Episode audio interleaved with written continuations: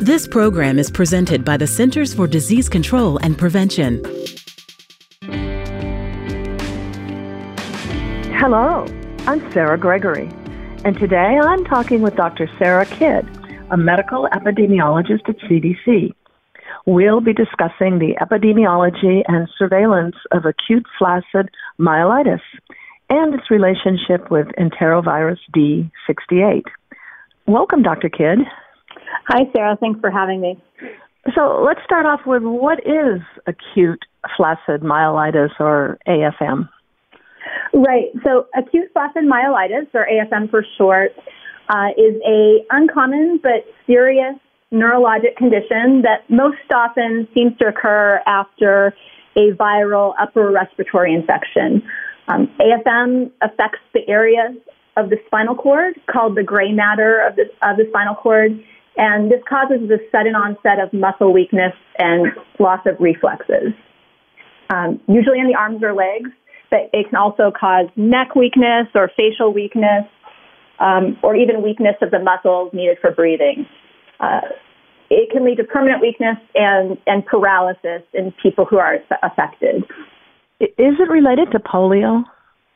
Well, it's interesting. Uh, poliomyelitis literally means disease of the gray matter, which is referring to the gray matter of the spinal cord.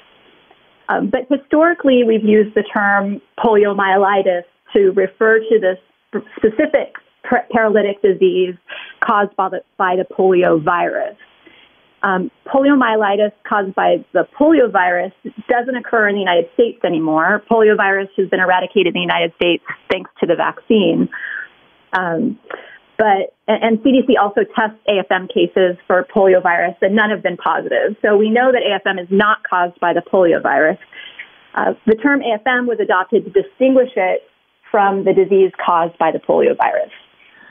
Uh, does it affect any particular age group more than others? Yes, uh, AFM primarily affects children, but it can affect adults as well. The average age of people affected is five years, and about 94 or 95 percent of people affected are less than 18 years old. When did it first emerge? CDC first began tracking AFM nationally in 2014 after clusters of cases were reported from California and Colorado. Since then, we've observed peaks in cases every two years, so peaks in 2014, in 2016, and again in 2018. Um, but when we look back before 2014 at medical records in hospitals, um, we do recognize that we did see AFM before 2014, but cases were much more sporadic and in lower numbers. So we don't believe AFM is a brand new condition. However, it seems like something changed either in or shortly before 2014 to cause these new peaks every other year. And this suggests to us that there's either a new or emerging cause of AFM. Science seems to have moved pretty rapidly on AFM. Uh, do we know about what exactly is causing it? Well, we do know that multiple viruses can cause an AFM like picture in a small percentage of people infected. The, these viruses include the West Nile virus and also certain types of enteroviruses like Coxsackie viruses. We also know that more than 90% of children with AFM had an upper respiratory infection consistent with a viral infection in the days before they developed AFM symptoms. So this all points to a viral or um, maybe a post-viral cause. Un- unfortunately, though, it's rare to identify a virus in the cerebral spinal fluid or CSF of children with AFM. So it's been difficult to definitively say what's causing each case. How is enterovirus D68 involved then? Um, we usually don't find a virus in the CSF or cerebral spinal fluid.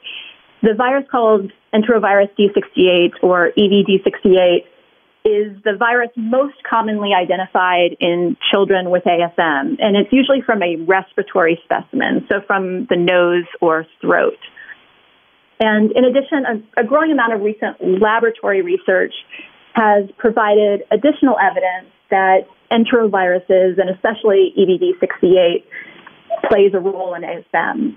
I, I want to emphasize, though, that EVD68 is a very common virus, and most people who have it will not develop AFM. We need to know more about how this virus might cause AFM and why some people develop AFM and some do not. And then also, it's also important to keep in mind that we know that other viruses cause AFM as well, um, but it's looking more and more likely that EVD68 is uh, primarily responsible for the AFM peaks every two years. Uh, and as you just said, it, it only seems to increase in severity every other year or every two years. That's very strange. Do we know why this is?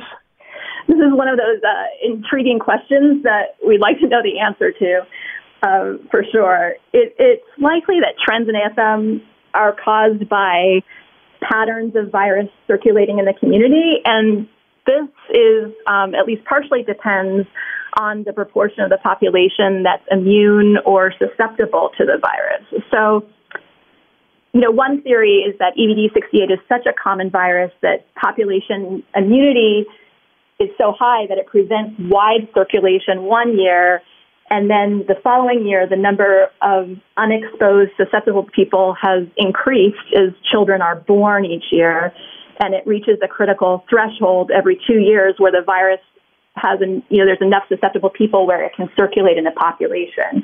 Uh, but this is just conjecture right now. Uh, we're definitely continuing to track AFM patterns and to learn more about them, both in the United States and worldwide. 2020, sadly, corresponding with COVID-19 pandemic, is supposed to be a peak year for AFM, and uh, apparently late summer, early fall has been historically when most cases appear.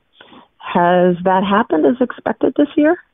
Actually, no. Uh, based on the previous patterns, we certainly thought that 2020 was going to be another peak year for AFM, but so far we haven't seen an increase in AFM cases or case reports this year. Um, we certainly are re- remaining vigilant and are prepared to respond if there is an in- increase in cases. Uh, do we have any guess um, why this is? We don't know for sure, but it certainly seems like um, the precautions taken to prevent COVID 19, uh, like social distancing and people wearing masks and hand washing, have decreased the circulation of other respiratory viruses, not just COVID. Um, and so this probably applies to enteroviruses as well. Okay, so if remote learning, mask wearing, and physical distancing have offered possibly protection, uh, do you anticipate a surge next year if those three actions are no longer being employed? uh, I really wish I knew the answer to that question. A, a, lot of people, that's the million dollar question that a lot of people are asking. Uh, there are a lot of variables, right? Uh, human behavior, whether schools reopen, and what happens next summer and fall. Uh, but that said, I, I don't want to predict anything, but I certainly do think we need to be prepared for a possible surge in cases next year. Uh, so, going back a little bit, following these peak years, 2014, 16, 18, um, what, what were the case numbers? So, uh, surveillance started in 2014, so in the middle of the year. Um, uh, so that's sort of an incomplete year, but we have a total of 120 confirmed cases in 2014, a total of 153 confirmed cases in 2016, and then 2018 was our biggest year yet. There were 238 total confirmed cases in that year.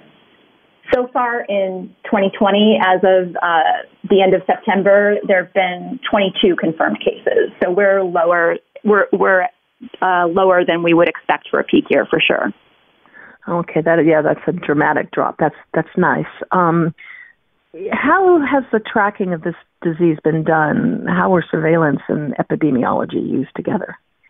Yeah, it, uh, national surveillance for AFM started in 2014, uh, and we received reports of possible cases through state and local health departments. So along with these reports, we receive parts of the medical records and copies of the brain and spine MRI images as well. And then These records are reviewed with a group of expert neurologists to classify cases so that we can track trends in cases over time. At the same time, specimens from children with possible AFM are sent to our AFM laboratory here at CDC, and these are tested to look for viruses and possible causes. In addition to those surveillance activities, we also work with clinicians and health departments to investigate and gather information about children with AFM. And we use this clinical laboratory data to help um, learn more about the disease and to look for possible risk factors and causes of AFM and, and to learn why some people get, it, get AFM and some don't.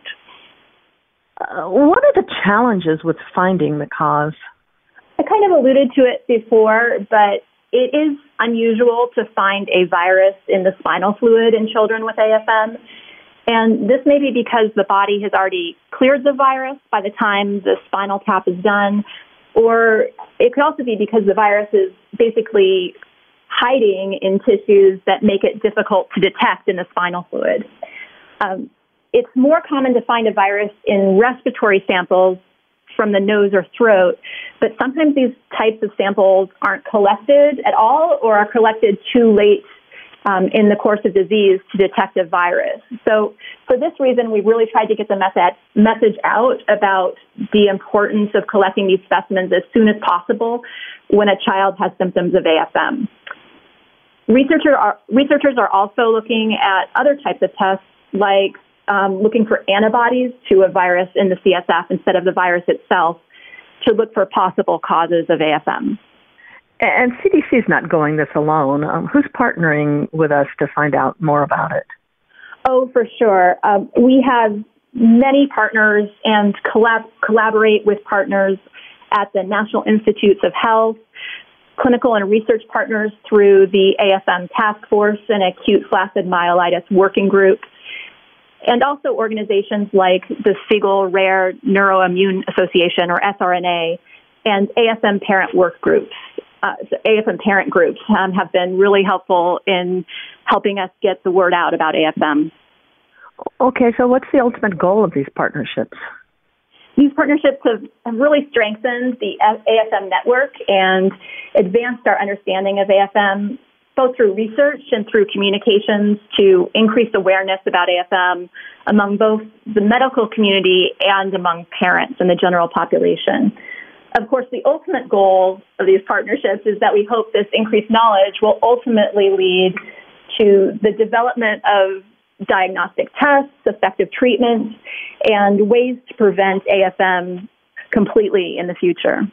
And uh, is the timeliness of diagnosis important? I know you said um, the timeliness of getting the spinal tap could be important, but is just general timeliness of diagnosis important? Does it make a difference? Well, AFM can progress very quickly, uh, over days or even hours, and it can lead to respiratory failure. So it's very important to recognize the signs and symptoms of possible AFM as early as possible. Uh, about half of children with AFM will need to be admitted to the ICU or intensive care unit, and about a quarter will need a ventilator to help them breathe at some point during their hospitalization. So it's it's important to recognize AFM early so that these children can be hospitalized and monitored and also evaluated for AFM and other similar conditions um, and to provide the best management for each patient. Are there any treatments? Right now, unfortunately, there's no specific treatment for AFM. Um, clinicians may recommend certain interventions on a case by case basis, and the most common treatments given are intravenous gamma globulin or IVIG and steroids. AFM can look similar to other neurologic conditions which do have specific treatment, so it's important to consult with specialists to help distinguish AFM from these other conditions and to guide therapy. I also want to note that we do know that physical and occupational therapy helps with the weakness and mobility, and it's important to initiate rehabilitation early to have the best outcome. Many children continue to have improvements with long term physical therapy as well, even over the course of months or even years, they've continued to make incremental improvements. So rehabilitation is also a key key part of treatment. What clinical and public health actions can be taken to help protect these patients? Right now, we don't have a way to prevent AFM altogether, but we do know that clinical and public health actions can have an impact on patient care and, and outcomes. For this reason, a key part of our preparedness activities have really focused on communications to increase clinician and public awareness of AFM to lead to more rapid recognition of AFM. Um, we've been conducting intensive outreach this summer, especially for frontline clinicians like emergency room and urgent care clinicians who are most likely to be the first ones to see patients with limb weakness and be the ones who will recognize AFM and get them care.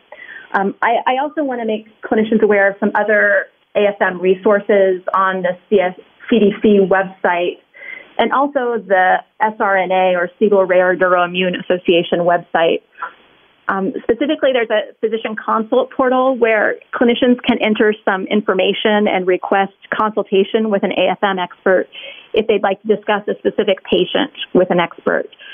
Uh, I spoke earlier about the importance of consulting with specialists, and, and this is a great resource. You can find it by Googling um, AFM physician portal, and it will lead you right to the SRNA website.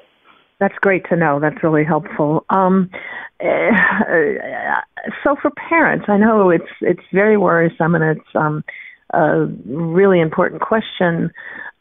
Right now, other than masks and social distancing, what can parents do to protect their children? There is is there anything? And and and you mentioned earlier that it was um, important for parents to get the message about this. Um, to what end, if if there isn't, um, if it can't be prevented? Right. I think it it it can be um, really distressing for parents to feel like um, there's not not much to do, and and there isn't a specific action to take to prevent AFM.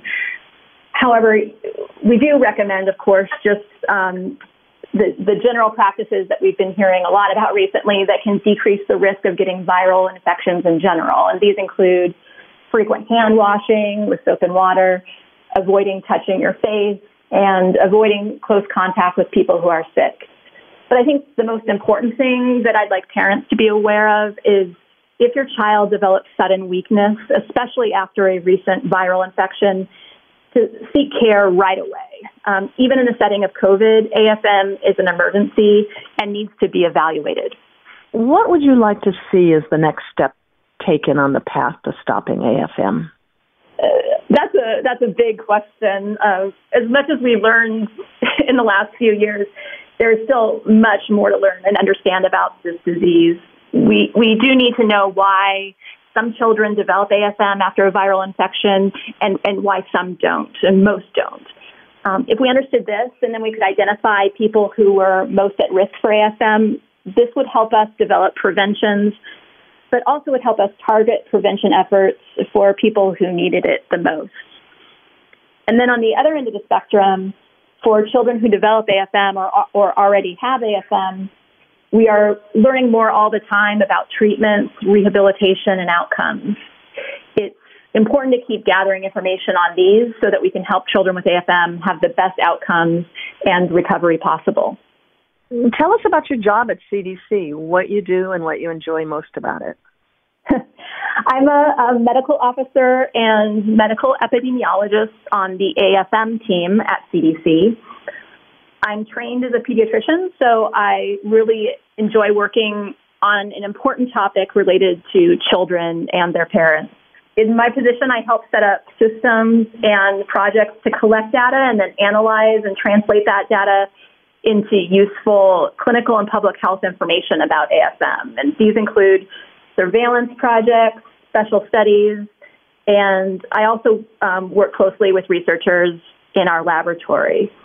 Um, I also work with our communications team to help get the word out about AFM. So I work with a, a lot of amazing and smart people, and I really enjoy collaborate, collaborating with them and learning from them every day. Are you still working remotely like most of us at CDC? Um, what do you do for fun and relaxation in Atlanta?